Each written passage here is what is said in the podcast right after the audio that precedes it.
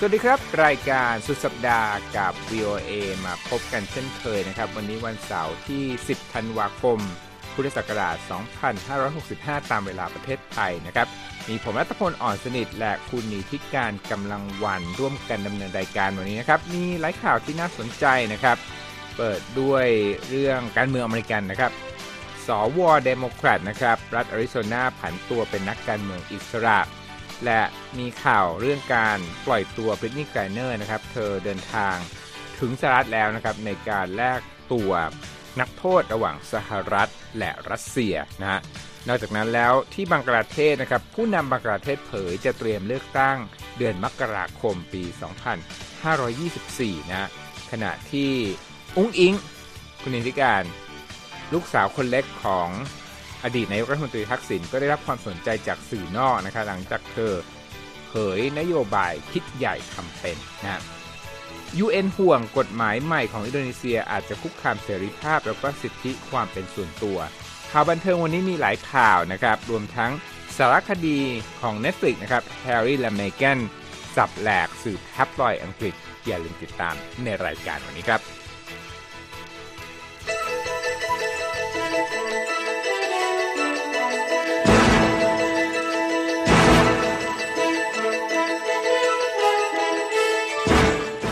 ครับคุณนีธิกาญจน์ครับข่าวแรกวันนี้ไปเริ่มด้วยข่าวที่นักการเมืองเดโมแครตย้ายค่ายนะฮะค่ะสวแอริโซนานะฮะผันตัวไปเป็นนักการเมืองอิสระ เรื่องราวเป็นยังไงบ้างครับ เรื่องนี้น่าสนใจมากนะคะ โดยวุฒิสมาชิกรัฐแอริโซนาค่ะเคียร์สเตนซิเนมาจากพรรคเดโมแครตบอกว่าย้ายค่ายนะคะเป็นสังกัดอิสระ แล้วก็การตัดสินใจทางการเมืองของเธอครั้งนี้เนี่ยอาจจะส่งผลต่อเสียงปริ่มน้ำของเดโมแครตในวุฒิสภาสหรัฐไม่มากนักตามรายงานของ AP นะคะ โดยวุฒิสมาชิกซิเนมาซึ่งวาระการดำรงตำแหน่งของเธอจะครบเทอมในปี 2024 นะคะ เธอเป็นตัวแปรที่มีสีสันและคาดเดาได้ยากในวุฒิสภาสหรัฐค่ะ เธอได้กล่าวถึงการตัดสินใจของเธอเมื่อวันศุกร์นะคะว่า เธอขอประกาศประกาศการอยู่ในสังกัดอิสระจากระบบพรรคการเมืองที่แตกสลายในวอชิงตัน แทนที่จะหันมาโจมตีพรรคเดโมแครตสังกัดเก่าของเธอหลังจากการย้ายค่ายไป แล้วก็บอกว่า การสังกัดอิสระและเข้ามาปฏิบัติหน้าที่โดยไม่สังกัดพักใด เป็นภาพสะพาภาพสะท้อนตัวตนของฉันมาโดยตลอด ไม่มีอะไรที่จะเปลี่ยนแปลงไปเลยนะคะ นี่ถือเป็นเรื่องแปลกในวงการการเมืองอเมริกันอยู่นะ คุณรัตพล เพราะว่าวุฒิสมาชิกซึ่งก็ยังดำรงตำแหน่งอยู่เนี่ยตัดสินใจที่จะย้ายค่ายทางการเมืองกลางคัน แต่ว่าการตัดสินใจของสวแอริโซนารายนี้นั้นมีผลอย่างมากนะคะ ต่ออนาคตอนาคตทางการเมืองของเธอเอง มากกว่าส่งผลต่อสมการการเมืองในสภาสูงสหรัฐค่ะโดยฝั่งวุฒิสมาชิกชักชูเมอร์นะคะ ผู้นำเสียงข้างมากในวุฒิสภาสหรัฐมีแถลงการณ์ออกมาด้วยนะคะว่าสวซิเนมาได้แจ้งการตัดสินใจกับเขาแล้ว และขอให้เธอคงบทบาทในคณะกรรมาการชุดต่างๆ ในสังกัดพรรคเดโมแครตต่อไป ซึ่งมีผลให้เธอเนี่ยยังอยู่ในปีกของเดโมแครตอยู่นะคะสวชูเมอร์บอกว่าเคียร์สเตนเป็นอิสระ นั่นคือวิถีที่เธอเป็นมาโดยตลอด แล้วว่าผมเชื่อว่าเธอจะเป็นวุฒิสมาชิกที่ดี และมีประสิทธิภาพ และรอคอยที่จะเปิดประชุมสภาชุดใหม่ที่มีเดโมแครตครองเสียงข้างมากต่อไปค่ะคุณรัตพล ครับที่คุณนีธิกาญจน์บอกว่าไม่ได้เปลี่ยนสมการการเมืองก็เพราะเราทราบนะครับว่าหลังจากการเลือกตั้งกลางเทอมแล้วเนี่ยฝั่งเดโมแครตยังคงรักษาเสียงข้างมากในสภาสูงต่อไปนะค่ะแล้วก็พอทราบผลจากรัฐจอร์เจียก็ทราบอีกว่าได้เก็บคะแนนที่นั่งสวจากอ่ารัฐจอร์เจียอีกหนึ่งที่นั่งนะครับ ใช่ค่ะ ส่วนสวเซเนมาที่ย้ายค่ายนะครับ เป็นผู้ที่ ยึดถือแนวการเมืองแบบไม่ฝักใฝ่ฝ่ายใดมานะครับแล้วก็เป็นส่วนหนึ่งของประวัติ หรือว่าเป็นของแบรแบรนด์ของเธอก็เป็นลักษณะนั้นนะครับค่ะแล้วก็การที่เป็นบุคคลที่ไม่ฝักใฝ่ฝ่ายใด หรือว่าคาดเดายากว่าเวลาโหวตจะไปในทางไหนเนี่ยเขาบอกว่ารักษาแนวทางของอดีต สวรัฐเดียวกันนะฮะผู้ล่วงลับนั่นคือจอห์นแมคเคนนะฮะอดีตค่ะผู้ที่แข่งขันชิงชัยเป็นประธานาธิบดีสหรัฐด้วยนะครับ โดยสวซิเนมาเนี่ย จะเข้าร่วมกับบรรดาวุฒิสมาชิก สังกัดอิสระที่มีแนวคิดโดยรวมนะ สอดคล้องกับเดโมแครตซึ่งตอนนี้ในวุฒิสภาเนี่ยมีสองคนนะซึ่งคือแองกัสคิงจากรัฐเมนแล้วก็คนดังอีกคนหนึ่งก็คือสวเบอร์นีแซนเดอร์สนั่นเองนะครับ จากรัฐเวอร์มอนต์นะครับค่ะทางด้านทำเนียบขาวนะครับ ก็บอกว่าสวซิน e มาเนี่ยเป็นเป็นหุ้นส่วนสำคัญนะ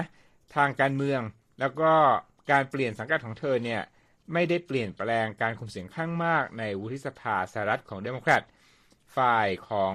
ทำเนียบขาวบอกด้วยนะครับว่าเรามีทุกเหตุผลที่จะเชื่อว่าเธอจะเดินหน้าทำงานร่วมกันได้อย่างสำเร็จลุล่วงไปนะครับ อะอีกข่าวหนึ่งที่เราติดตามกันมา ในสัปดาห์นี้คุณนีธิกาญจน์ก็คือเรื่องของการแลกตัว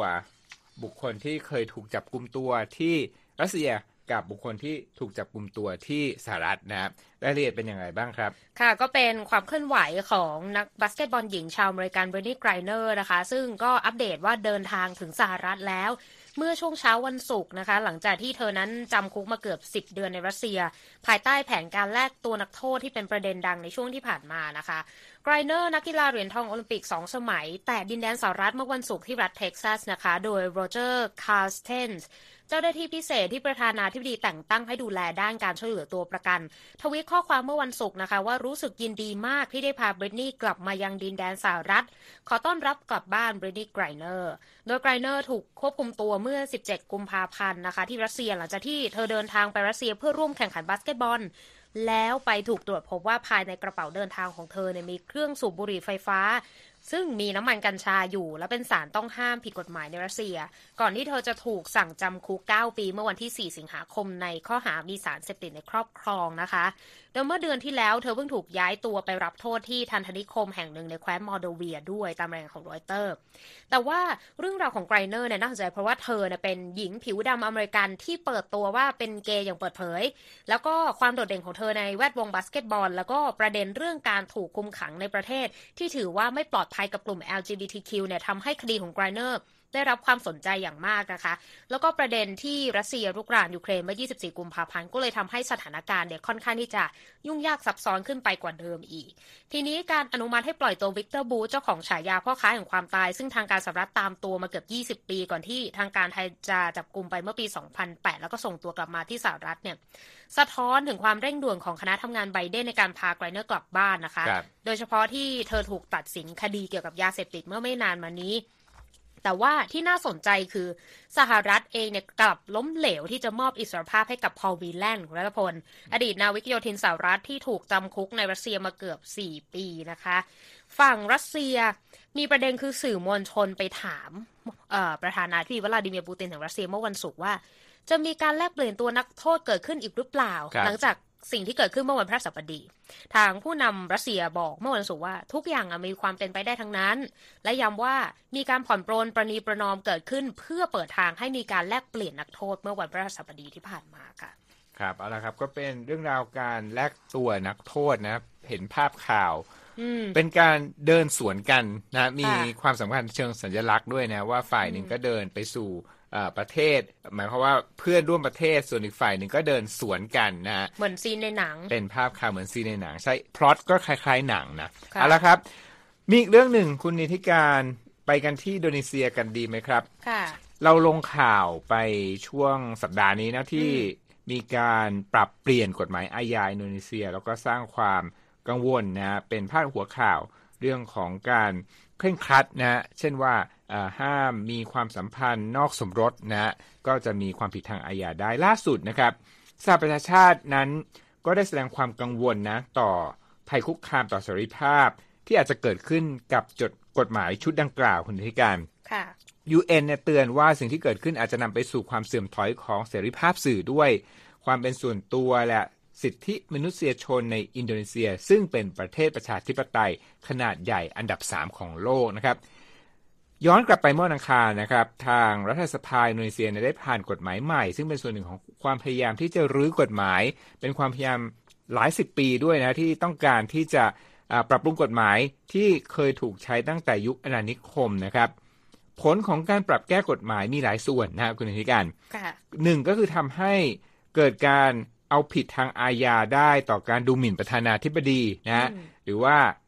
การดูหมิ่นธงชาติรวมทั้งสถาบันต่างๆ ของรัฐ นอกจากนั้นแล้วในกฎหมายยังตั้งเงื่อนไขว่า ถ้าใครจะจัดการประท้วงต้องขออนุญาตล่วงหน้า ทั้งยังห้ามเผยแพร่ข่าวเท็จ และมุมมองที่ขัดกับอุดมการของรัฐนะครับ กฎหมายมาตราอื่น ๆ ที่เป็นผลจากการเปลี่ยนแปลงครั้งนี้ก็เช่น การเอาผิดทางอาญาต่อคนที่มีเพศสัมพันธ์กับผู้อื่นที่ไม่ใช่คู่สมรส ตลอดจนการอยู่ด้วยกันของคู่รักที่ไม่ได้แต่งงาน รวมทั้งการส่งเสริมให้เยาวชนใช้ยาคุมกำเนิด และ การ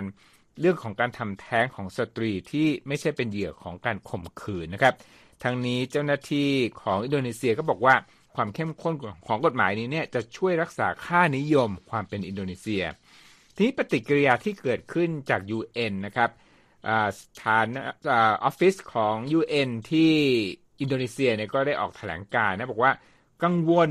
ว่าหลายมาตราในกฎหมายชุดนี้เนี่ยขัดกับพันธะ ทางกฎหมายที่อินโดนีเซียมีต่อนานาประเทศอันเกี่ยวกับเรื่องสิทธิมนุษยชนนะ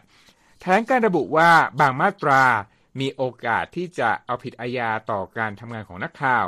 และมาตราอื่นๆ ก็จะกีดกันสิทธิหรือว่ามีผลในเชิงกีดกันต่อผู้หญิง เยาวชน รวมถึงคนกลุ่มน้อยด้านอัตลักษณ์ทางเพศด้วยนะครับ และในการตอบโต้กลับของกระแสคัดค้านกระทรวงยุติธรรมอินโดนีเซียบอกว่า ผู้ที่จะแจ้งการกระทำผิดของกฎหมายเรื่องจริยธรรมนั้น มีจำนวนจำกัดนะ เช่นคู่สมรส พ่อแม่หรือว่าเยาวชนเอง รวมทั้งกฎหมายด้านจริยธรรมนี้เนี่ยยังจะไม่มีผลไปจนกว่า 3 ปีจากนี้นะครับ ทางการอินโดนีเซียบอกด้วยว่านักลงทุนแล้วก็นักท่องเที่ยวเนี่ยไม่ต้องกังวลมากนะครับ เพราะว่าด้วยกฎหมายของอินโดนีเซียขณะนี้เนี่ยมีการการันตีเรื่องของความเป็นส่วนตัวอยู่แล้วนะครับ ค่ะ เป็นประเด็นที่น่าสนใจมากนะคะสำหรับกฎหมายที่คิดว่าใน 3 ปีข้างหน้าก็จะมีการบังคับใช้ในอินโดนีเซียนะคะ ครับมาดูผลฟุตบอลโลกกันก่อนพักเบรกนะครับ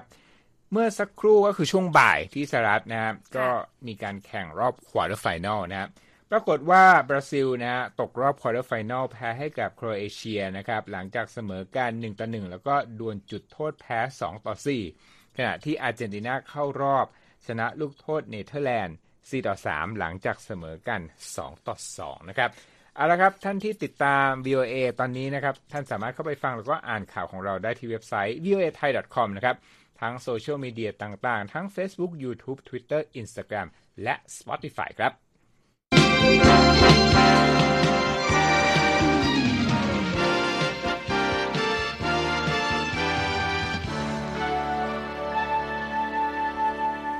อ่าคุณธิการอีกสักครู่เราจะคุยถึงเรื่องการเมืองไทยนะครับ แต่ว่าพูดถึงเรื่องการเลือกตั้งแล้วเนี่ยก็มีอีกประเทศหนึ่งที่ตอนนี้มีข่าวว่าจะจัดการเลือกตั้งปี คศ 2024 นะ รายละเอียดเป็นอย่างไรบ้างครับ ค่ะก็เป็นฝากฝั่งของบังกลาเทศนะคะ โดยนายกรัฐมนตรีชีคาซินาของบังกลาเทศบอกว่าจะจัดการเลือกตั้งทั่วไปในช่วงสัปดาห์แรกของเดือนมกราคมปี 2024 นะคะ โดยผู้นำบังกลาเทศชนะการเลือกตั้งสมัย 3 เมื่อปี 2018 แต่ว่าชัยชนะแบบถล่มทลายของพรรคก็เผชิญกับข้อหาเรื่องการใช้ความรุนแรง และข้อกล่าวหาเรื่องการทุจริตการเลือกตั้งนะคะ โดย ฝ่ายค้าและนักเคลื่อนไหวเพื่อประชาธิปไตยเนี่ยก็ไม่ยอมรับผลการเลือกตั้งดังกล่าว และสื่อทั่วโลกก็จับตารายงานข้อกล่าวหาการทุจริตการเลือกตั้งด้วย ขณะที่ช่วงไม่กี่เดือนที่ผ่านมาคุณรัตพลทางสหประชาชาติและประเทศต่างๆ รวมถึงสหรัฐเองเนี่ยก็เรียกร้องให้รัฐบาลชุดปัจจุบันของบังกลาเทศจากการเลือกตั้งครั้งต่อไป อย่างบริสุทธิ์ยุติธรรมนะคะ ขณะที่หัวหน้าพัก BNP ซึ่งเป็นพักฝ่ายค้านที่ใหญ่ที่สุดของบังกลาเทศก็แสดงความ กังวล เกี่ยวกับประเด็นเรื่องความยุติธรรมในการเลือกตั้งครั้งหน้า เมื่อพิจารณาว่ารัฐบาลเนี่ยเริ่มปราบปรามผู้เห็นต่างในลักษณะเดียวกับที่เคยทำในช่วงก่อนการเลือกตั้งเมื่อปี 2018 ด้วยค่ะ คุณรัตพลคะครับเอาล่ะการเลือกตั้งนะปี 2023 ก็จะมีการเลือกตั้ง หรือว่าคาดว่าจะมีการเลือกตั้งที่ประเทศไทยนะครับและช่วงสัปดาห์ที่ผ่านมาเราก็เห็นข่าวของคุณอุ้งอิงนะฮะแพทองทานชินวัตร ซึ่งปรากฏว่าสื่อต่างประเทศก็ให้ความสนใจนะคุณอิทธิการค่ะ โดยตอนนี้เนี่ยเธอก็กำลังเป็นที่สนใจจากสื่อหลังจากที่บุตรสาวคนสุดท้องของอดีตนายกทักษิณได้ออกมาให้คำมั่นสัญญาในวันอังคารที่ผ่านมานะครับ ว่าจะกำจำกำจัดความยากจนให้หมดสิ้นไปนะเราก็จะสร้างความเท่าเทียมกันในสังคมให้เกิดขึ้น ถ้าพักของเธอเนี่ยชนะการเลือกตั้งซึ่งคือพักเพื่อไทยนะ เอพีรายงานเลยคุณนิติการบอกว่าอุ้งอิงเนี่ยในฐานะประธานคณะที่ปรึกษาด้านการมีส่วนร่วมและนวัตกรรมของพรรคเพื่อไทยเนี่ยได้กล่าว ที่การประชุมใหญ่วิสามันประจำปี 2565 ว่าหากเพื่อไทยชนะการเลือกตั้งเนี่ยจะได้เห็นการเปลี่ยนแปลงครั้งใหญ่ จากการบริหารของรัฐบาลปัจจุบัน ของพลเอกประยุจันโอชานายกรัฐมนตรี และรัฐมนตรีว่าการกระทรวงกลาโหมนะครับเอพีรายงานว่าอุ้งอิงกล่าวว่าในอีกสิปีข้างหน้าเนี่ยพรรคเพื่อไทยจะได้บริหารแล้วก็ไทยเนี่ยจะกลับหากหากว่าเพื่อไทยได้บริหารประเทศเนี่ยประเทศไทยก็จะกลับคืนมาทวงคืนศักดิ์ศรีแล้วก็ความภาคภูมิใจอีกครั้งหนึ่งนะ AP พูดถึงสโลแกนคิดใหญ่ทำเป็นด้วยนะครับ นอกจากนั้นแล้วเนี่ยยังรายงานว่าอุ้งอิง หรือว่าแพทองทานในวัย 36 ปีเนี่ยไม่ได้ให้รายละเอียดว่าพรรคเพื่อไทยจะบรรลุเป้าหมายดังกล่าวได้อย่างไร กล่าวเพียงว่าทุกคนต้องร่วมกันเปลี่ยนผู้บริหารประเทศนะครับ และในรายงานชิ้นนี้นะก็บอกว่าก่อนหน้านี้เนี่ยมีการคาดการณ์ว่า ทักษิณเนี่ยจะกลับมาบนเส้นทางการเมืองอีกครั้งหนึ่ง จากการเคลื่อนไหวที่มากขึ้นนะครับ ในขณะที่บทบาทของอุ้งอิงในพรรคเพื่อไทย ซึ่งเธอก็ บอกว่าใกล้ชิดสนิทสนมกับคุณพ่อมากและยังได้พบกันอยู่เสมอ ก็เป็นสิ่งที่บ่งบอกว่าอิทธิพลของอดีตนายกทักษิณยังมีในพรรคนี้อยู่นะครับขณะเดียวกันคุณนิติการสนักข่าวบลูมเบิร์กก็ได้รายงานเมื่อต้นสัปดาห์เช่นกันนะครับ ถึงแคมเปญการเลือกตั้งของพรรคเพื่อไทย ที่ประกาศว่าจะขึ้นค่าแรงขั้นต่ำนะก็เป็นที่พูดถึงกันอย่างกว้างขวางนะครับ โดยบลูมเบิร์กรายงานว่า พรรคเพื่อไทยนั้นหวังว่าจะได้คะแนนเสียงมากพอที่จะเอาชนะพลเอกประยุทธ์ จากการที่ประชาชนนั้นไม่พอใจต่อภาวะค่าครองชีพสูง และการฟื้นตัวทางเศรษฐกิจที่ไม่เท่าเทียมกันหลังภาวะการระบาดของโควิด -19 โดยในการสำรวจความคิดเห็นล่าสุด คะแนนนิยมของพลเอกประยุทธ์นั้นยังคงตามหลังแพทองทานอยู่ หลังจากที่รัฐบาลของตนนั้นไม่สามารถจัดการกับภาวะเงินเฟ้อและปัญหาเศรษฐกิจหลังโควิดได้ตามรายงานของบลูมเบิร์กนะครับ อีกสื่อหนึ่งที่พูดถึงก็คือ The Diplomat นะครับ รายงานเช่นกันนะครับว่าแม้จะดูเหมือนว่าแพทองทานเป็นหน้าใหม่ในพัก แต่เธอเพิ่งได้รับตำแหน่งประธาน คณะที่ปรึกษาด้านการมีส่วนร่วมและนวัตกรรมของพรรคเพื่อไทยได้ราวหนึ่งปี แต่การรับการยอมรับและภาพลักษณ์ของคนรุ่นใหม่ ก็ได้ทำให้เธอกลายเป็นหนึ่งในแรงขับเคลื่อนที่สำคัญของพรรคนะครับ ติดตามรายละเอียดของข่าวนี้ได้ที่เว็บไซต์ voa thai com นะครับเอาละครับ ก่อนเข้าสู่ช่วงท้ายรายการมาดูความเคลื่อนไหวของตลาดหุ้น หุ้นร่วงพนิธิการวันศุกร์นะครับดาวโจนส์ติดลบ 0.9%มาอยู่ที่ 33,476.46 S&P ติดลบ 0.73%มาอยู่ที่ 3,934.38 และ NASDAQ ถอยลงมา 0.7%มาอยู่ที่ 11,004 แล้วก็อีกจุด 62 จุดนะครับ เอาละครับ พักครู่เดียวครับ เรายังมีข่าวสารที่น่าสนใจอื่นรออยู่ครับ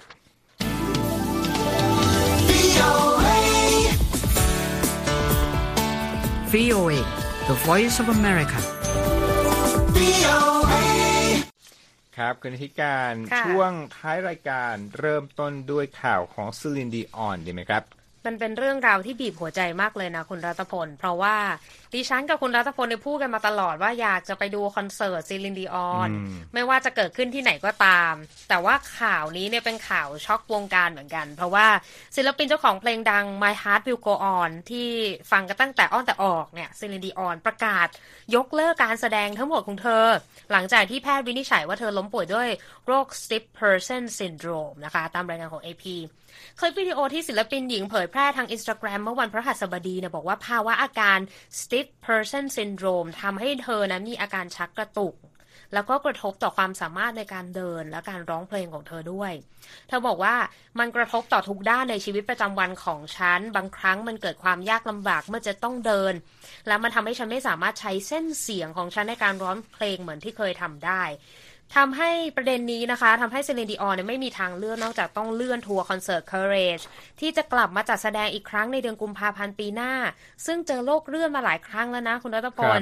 และการแสดงคอนเสิร์ตคือในฤดูใบไม้ผลิปีหน้าเนี่ยจะเลื่อนไปเป็นปี 2024 ส่วนคอนเสิร์ตในฤดูร้อนปีหน้าคือยกเลิกทั้งหมดเลย โดยเธอกล่าวเพิ่มเติมว่าก็คิดถึงช่วงเวลาที่ได้เจอหน้าทุกคน คิดถึงเวลาที่จะอยู่บนเวที ก็ทุ่มเทเต็มที่ร้อยเปอร์เซ็นต์เมื่อแสดงคอนเสิร์ตแต่ว่าอาการเนี่ยมันไม่เอื้อให้สามารถทำเช่นนั้นได้ในตอนนี้นะคะสำหรับ stiff person syndrome เนี่ยเป็นโรคทางระบบประสาทที่พบได้ยาก ส่งผลให้มีภาวะกล้ามเนื้อแข็งเกร็งแล้วก็กล้ามเนื้อกระตุก จากการกระตุ้นด้วยปัจจัยต่างๆ เช่นเสียงดัง หรือว่ามีการสัมผัสเพียงเบาๆ แล้วก็อาจจะเป็นการกระตุ้น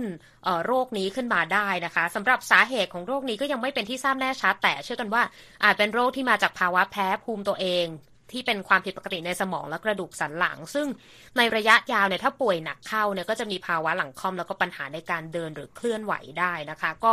เป็นกำลังใจให้เธอนะ กลับมาสู้ใหม่นะ แล้วก็คิดว่าเราคงจะมีโอกาสได้ชมผลงานของเธอในคอนเสิร์ตกันอีกสักครั้งหนึ่งนะคะ ครับที่ผ่านมาซินดีออนก็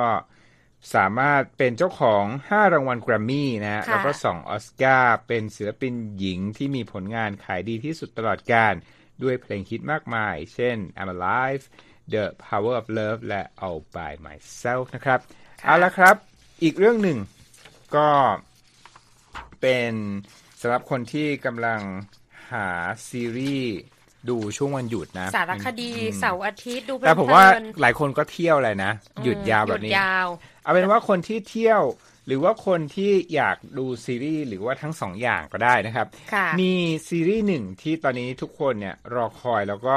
ถอยออกมาแล้วนะครับค่ะอซีรีส์สารคดี Harry และ Meghan นะครับ เปิดตัว 3 ตอนแรกทาง Netflix เมื่อวันพฤหัสบดีที่ผ่านมานะครับ โดยเสนอเรื่องราวของเจ้าชายแฮร์รี่และเมแกนพระชายานะครับ เกี่ยวกับความขัดแย้งกับราชวงศ์แห่งนิการค่ะแล้วก็ออกมาวิจารณ์สื่ออังกฤษ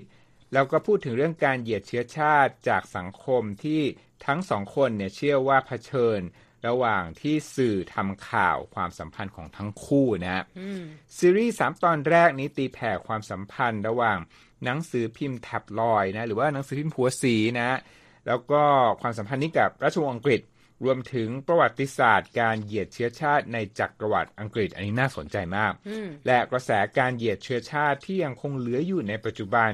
โดยอาจจะมีการปล่อยสารคดีอีก 3 ตอนในวันที่ 15 ธันวาคมนี้ก็คือปล่อยเป็นช่วงๆนะครับค่ะสารคดีที่ออกมานี้นะได้บอกเล่าเรื่องราวผ่านการสัมภาษณ์ของแฮร์รี่และไมแกนรวมถึงเพื่อนๆของทั้งสองคน แล้วก็ผู้เชี่ยวชาญด้านเชื้อชาติและสื่อด้วยนะ โดยไม่มีความเห็นของอีกฝ่ายและไม่ได้ระบุถึงความเห็นจากองค์กรสื่อใด ๆ นะครับ เจ้าชายแฮร์รี่ได้พูดในซีรีส์ตอนหนึ่งนะครับว่า ทั้งสองคนเนี่ยได้เผชิญกับอคติโดยไม่รู้ตัว ซึ่งไม่ใช่ความผิดของใครนะฮะแต่หลังเอ่อแต่หลังจากที่มีการตระหนักถึงอคตินี้แล้วเนี่ยก็ควรจะมีการปรับปรุงให้ถูกต้องนะฮะเจ้าชายแฮร์รี่พูดเช่นนั้นนะครับค่ะสารคดีชุดนี้เปิดตัวด้วยวิดีโอไดอารี่นะ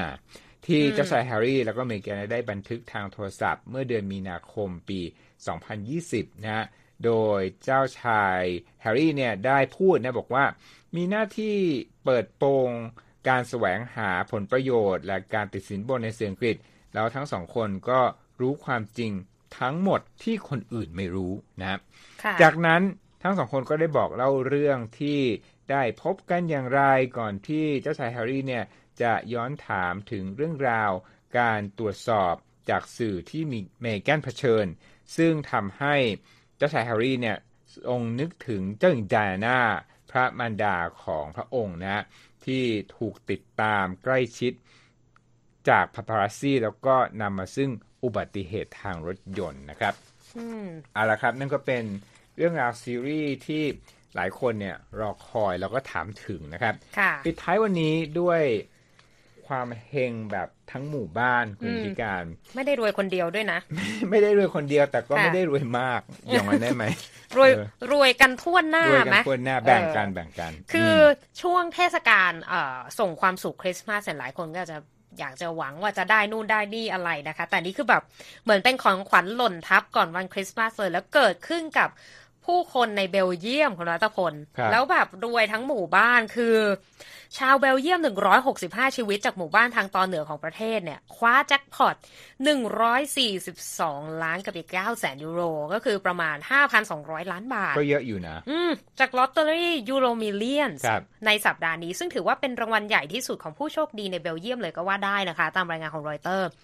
ทีนี้จะแบ่งกันยังไงอะ คือรู้อยู่แล้วว่าอะ มาร้อยประมาณร้อยสี่สิบล้านนี่พอคนถูกร้อยหกสิบห้านี่มันต้องไม่ได้เต็มล้านยูโรแน่ๆเขาบอกว่าผู้ชนะแต่ละคนเนี่ยจะแบ่งรางวัลกันไปคนละเกือบเก้าแสนยูโร ก็คือประมาณสามสิบสองล้านบาท โดยที่ไม่ต้องเสียภาษีด้วยนะ อ้างอิงจากโฆษก EuroMillions บอกว่านี่เป็นครั้งแรกเลยที่เบลเยียมคว้ารางวัลใหญ่ของลอตเตอรี่นี้ แล้วก็บอกว่าเรื่องราวหรือว่า story ของคนในหมู่บ้านนี่ก็คือเป็นเรื่องที่น่ารักมากเช่นกัน มันคืออะไรเดี๋ยวจะเล่าให้ฟังคือ ผู้โชคดีกว่าร้อยชีวิตเนี่ยเขาลงขันกัน15ยูโร ในโถสุ่มรางวัลในร้านค้าท้องถิ่น ลองนึกภาพแบบว่าหมู่บ้านหมู่บ้านนะหมู่บ้านนี้มีชื่อว่าโอลเมนทางตอนเหนือของเบลเยียมมีประชากรอยู่ประมาณ 3,785 คนนะคะ ตามข้อมูลเมื่อปี 2020แต่ไม่แน่นะ อาจจะเป็น 3,786 87 เพราะว่าดิฉันกับคุณรัชพลอาจจะย้ายไปแล้วนะ คือ ยอดตังไปเนี่ย รวมในโถรวม โดยเจ้าของร้านเนี่ยเขาก็เริ่มต้นโครงการว่าจะลงขันกันไปซื้อลอตโต้ยูโรมิเลียนกันทั้งคณะ คือมากันแบบว่ากองทุนหมู่บ้านเลยก็ว่าได้นะ แต่ว่าเขาก็ถูกกันมาเป็นครั้งคราว แต่ไม่เคยถูกถึงขั้นแจ็คพอตขนาดนี้นี่เป็นครั้งแรกของพวกเขาเลยครับทีนี้ค่ะทางรอยเตอร์ก็ไปสัมภาษณ์บิมฟานเบรอกโคเฟนนะคะ เจ้าของร้านค้าที่ถูกรางวัลบอกว่า แทบไม่เชื่อเลยภรรยาบอกว่าเนี่ยเลขที่ถูกรางวัลใหญ่คือเลขนี้ เอ้ยมันตรงนี่ ลูกค้าส่วนใหญ่บอกไม่เชื่อหรอกเราก็ได้ลูกค้ามาเพิ่มหลังจากถูกรางวัลใหญ่นี่แหละ แต่ว่าพอไปถามความเห็นบอก มีคนในหมู่บ้านเนี่ยคอมเมนต์กันบ้างไหมโห มีคนถูกกันร้อยกว่าคน แต่ว่าฉันไม่ได้เป็นผู้ถูกเลือกอะไรเงี้ยเขาบอกว่าไม่มีใครในหมู่บ้านที่อิจฉาหรือว่าโกรธเคืองกันเลย ทุกคนดูจะดีอกดีใจกันแบบจริงจังนะคะ แล้วก็ทุกคนเนี่ยมาจากพื้นเพที่แตกต่างกัน แล้วก็ใช้เงินช่วงในช่วงเทศกาลแล้วก็ช่วงวิกฤตพลังงานที่กระทบกับทุกคนได้ แต่ว่ามีการแบบสปอยด้วยนะ มีผู้หญิงคนหนึ่งอายุประมาณ 20 กว่าปี ตั้งเป้าว่าพอถูกลอตโต้นี้แล้วเนี่ยจะซื้อบ้านหลังเล็ก ๆ ให้ตัวเองแล้วก็สุนัขของเธอ แต่ว่าเจ้าของร้านบอกว่าโอ้โห ถูกขนาดนี้บ้านเล็กคงคงไม่พอละมั้งน่าจะซื้อใหญ่ก็น่าจะดีนะคะ ทีนี้ลอตเตอรี่ EuroMillions เนี่ยเป็นสลากกินแบ่งระหว่างประเทศเลยนะ ของหน่วยงาน National Lottery Lottery ซึ่งเป็นองค์กรร่วมระหว่างฝรั่งเศส อังกฤษ สเปน โปรตุเกส ไอร์แลนด์ สวิตเซอร์แลนด์ และลักเซมเบิร์กอะเบลเยียมก็ขอแสดงความยินดีนะคะ เราก็ เป็นกำลังใจให้กันต่อไปนะ ให้ให้คืนนี้กลับไปฝันเป็นเลขเด็ดกันต่อ ครับก็เป็นเรื่องราวน่ารักน่ารักนะครับ ของหมู่บ้านในเบลเยียมที่เรียกได้ว่ารับโชคกัน 165 คนไปเลยนะครับค่ะเอาละครับ นั่นก็เป็นรายการสุดสัปดาห์กับ VOA ไทยวันนี้นะครับ ผมและคุณนิติการลาไปก่อน สวัสดีครับ สวัสดีค่ะ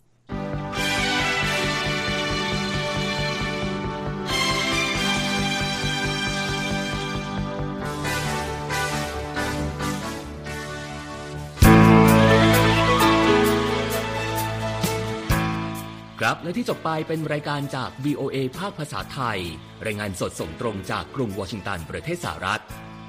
คุณผู้ฟังสามารถติดตามข่าวสารจากทั่วโลกได้ในทุกที่ทุกเวลา ที่เว็บไซต์ voa thai com รวมถึงทุกช่องทางในโซเชียลมีเดีย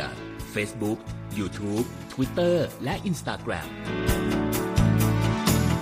เริ่มต้นวันด้วยการอัปเดตข่าวสารจากทั่วโลก ผ่านรายการข่าวสดสายตรงจาก VOA ภาคภาษาไทย และสุดสัปดาห์กับ VOA ทั้งยังเรียนรู้เรื่องราวทางวัฒนธรรม และไลฟ์สไตล์ ผ่านรายการภาษาอังกฤษแบบอเมริกันของเรา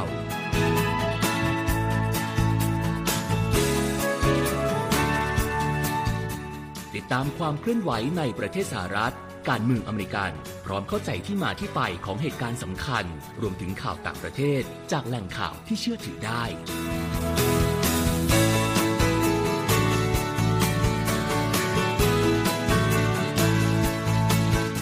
นอกจากนี้ VOA ยังมีบทสัมภาษณ์และคอนเทนต์แบบ Exclusive จากบุคคลที่น่าสนใจหลากหลายวงการ และยังมีเรื่องราวของคนไทยในประเทศสหรัฐอีกด้วย